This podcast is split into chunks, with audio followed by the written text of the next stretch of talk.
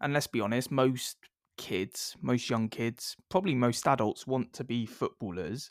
You're you're very fortunate to be one. Looking from the outside, we had curfews. My mum always gave me a curfew every time I went out.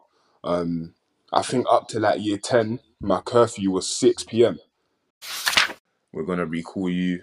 And at that point, I was just, I remember I was just so excited when you just said we're going to recall you. I was just so happy. It was, it was good to play at SJP. Um, because obviously it's in front of your own fans and it's a whole different buzz as well and a whole different just a whole different experience than playing away from home.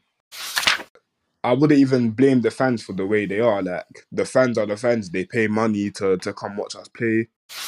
Do you like chicken nuggets? This is asked every time.